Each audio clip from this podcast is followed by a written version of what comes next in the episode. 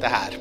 Eh, och eh, jag ska säga då att eh, det här ska ju handla på något sätt om den värld som har påverkat film och tv-drama fram till nu, vad som egentligen händer nu och hur det kan tänkas se ut i den hyfsat nära framtiden.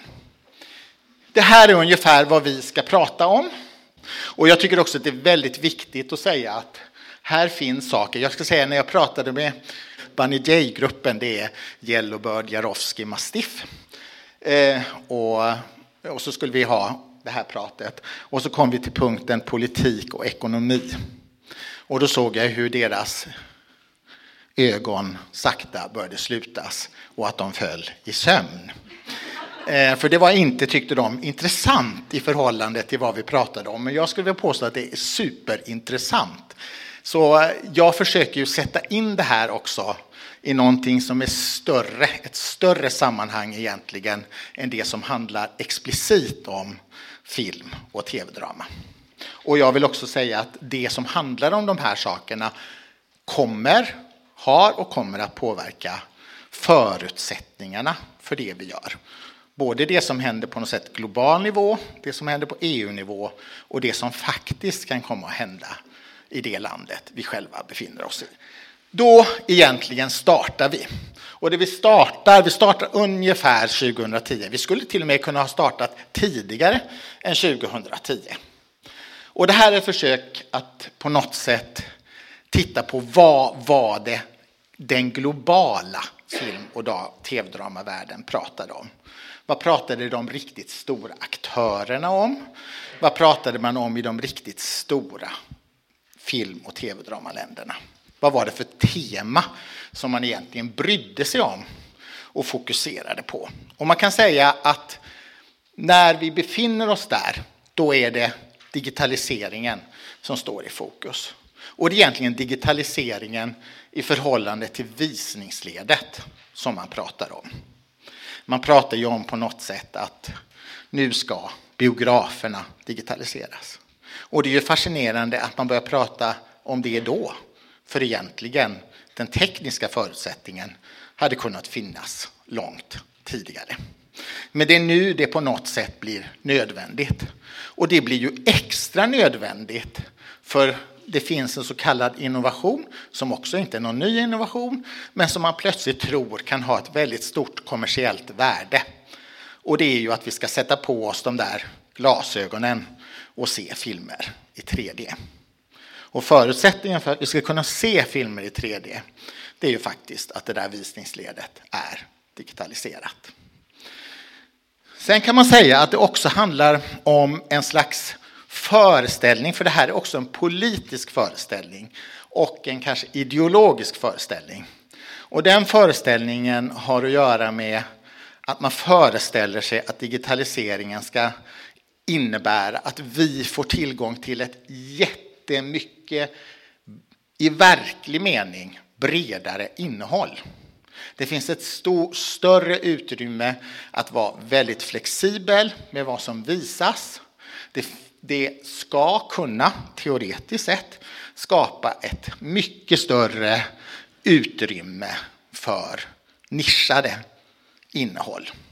Det som en speciell publikgrupp är intresserad av. Det är fantasin i varje fall, att det ska se ut på det här sättet. Och vi kommer komma tillbaka till vad det där faktiskt var och blev väldigt snart. Det finns också en sak eller ett begrepp som föds i samband med, och det har ingenting med digitaliseringen av, av visningsled av film att göra, utan det har att göra med digitaliseringen som sådan och alla former av massmediala fenomen. Och den föreställningen handlar ju om the long tail. Det vill säga föreställningen att nu kan vi ta del av allt innehåll som ungefär någonsin är producerat inom den här konstformen. Och det kommer vi också göra.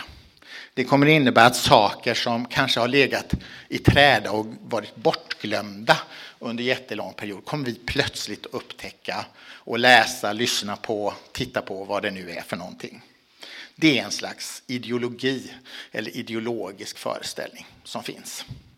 Och det finns ju de som skriver böcker om detta och som turnerar jorden runt och tjänar under ett antal år kopiösa summor pengar på just marknadsföra idén egentligen om the long tail.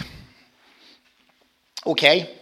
det som vi sen eh, man kan säga det här, när världen väl är digitaliserad, nu är biografledet digitaliserat och det går ju till på olika sätt.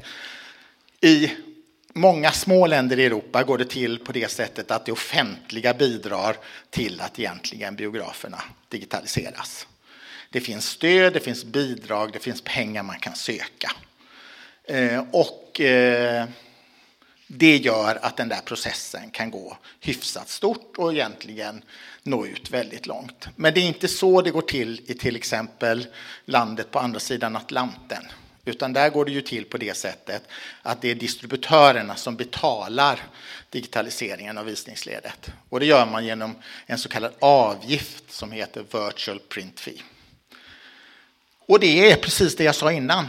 Eftersom vi måste kunna ha glasögonen på oss när vi ser de 3D-filmer som man tror kommer att tjäna in massor med pengar så måste man hjälpa till med att digitalisera egentligen visningsledet. Och då inför man det här systemet. Man kan säga att en motsvarande sak finns faktiskt idag fortfarande i USA och det är för att krympa fönster, något som vi inte har här. Men egentligen så betalar distributörer väldigt ofta i USA visningsledet för att de ska gå med på att visningsfönstret är extremt mycket kortare än de 122 dagar det är hos oss. Så det är ju olika föreställningar och sådana saker. Det vi sen, det vi sen går över så fort, 2013, kanske 14, det är den här stora världen och då pratar vi inte så mycket om det i Sverige kan jag säga. Men det den stora världen gör, det är att man, eh, nu har vi ju fixat det där med 3D-glasögonen och vi har fixat den där saken. Sen att digitaliseringen bara pågår och pågår och kommer att omstöpa ännu mycket mer, det är en helt annan femma. Men vad är det nu som är frälsaren? För det här är lite grann också hur den här världen föreställer sig att frälsaren ser ut. Hur ser Jesus Kristus ut? Eh, och då är Jesus Kristus Kina. Kina är den nya frälsaren för den globala filmindustrin framför allt. Det som håller på att hända i Kina det är ju att man håller på att bli världens största filmmarknad. Och det kan man se redan här. Det byggs nya biografer, eh, hur många som helst. Man ökar sin kapacitet jättemycket och publiken ökar jättestarkt. Alla kan förstå att det är Kina som kommer att vara den största filmmarknaden ganska nära från nu. Men hur ska man komma åt den kinesiska marknaden? Hur ska man göra det? Till det ska vi, titta här, cliffhangers, så vi, till det ska vi också komma tillbaka till. Okej, okay. eh, och det tredje, och det kommer vi prata jättemycket om, det är någonstans sådär ja, när vi går in i 2017 skulle jag vilja påstå. Då slutar vi prata om Kina. Och så börjar vi prata om det vi pratar om idag, strömningstjänster olika typer av VOD-plattformar. För det är ju den nya Jesus Kristus som har stigit ner till jorden. Och som har stigit ner till jorden med hittills oanade kapitalresurser. Förra året så satsade Netflix 12 miljarder dollar på innehåll. 12 miljarder dollar på innehåll. I år är prognosen att Netflix satsar 18 miljarder dollar på innehåll. Det är en aktör. Och sen ska man komma ihåg att eh, nu poppar de andra upp och, har, och, och har den uttalade ambitionen naturligtvis att på något sätt ta över den här marknaden. Eh, och vi ska också prata en hel del om vilka de är och vad som händer runt omkring det här. Och slutsatsen egentligen med alla de här sakerna, för in, det finns ju ingen av de här sakerna som inte pågår. Alla de här sakerna pågår. Det är att om vår värld har egentligen tidigare förändrats i en ganska långsam takt så förändras den nu i snabbare takt än egentligen vad några prognosmakare vågar säga att den ska göra. Det går mycket snabbare. Omvandlingen går extremt mycket snabbare. Och det här har ju varit annars känt för att vara en ganska konservativ värld. Det har funnits massor med tekniska landvinningar som det har tagit decennier för att de ska få kommersiella genombrott. Det har funnits förutsättningar att distribuera på annorlunda sätt jättelänge utan att det fick ett genombrott. Men nu, nu går det plötsligt så här snabbt. Och kanske går det också så snabbt så att det är väldigt svårt för många aktörer att egentligen hänga med. Och då ska jag också säga som ett tröstens ord att om man tittar på de här stora globala giganterna eller till och med om man till exempel som som jag gjorde i Berlin, om man pratar med Netflix strategiavdelning eller om du pratar med någon av de här andra stora aktörernas. Så, och så frågar de hur långa tidsperspektiv jobbar ni med egentligen? Vad är eran, vad är eran planeringshorisont? Vilken, när tänker ni liksom taktik och strategi? Så är det svar på den frågan sex månader. Sex månaders planeringshorisont, det är vad de har. Efter sex månader ska det göras omprövning. Och så ska man se och kalibrera. Är vi på väg åt rätt håll eller är vi på väg åt fel håll? Och nu måste vi kanske gå åt en helt annat håll. Och det är ungefär, det här går för alla, det går för Amazon, det går för Netflix, det går för de flesta av de här riktigt stora aktörerna idag. Man jobbar hela tiden med en känsla av att ganska snart så är det dags att förändra sig igen.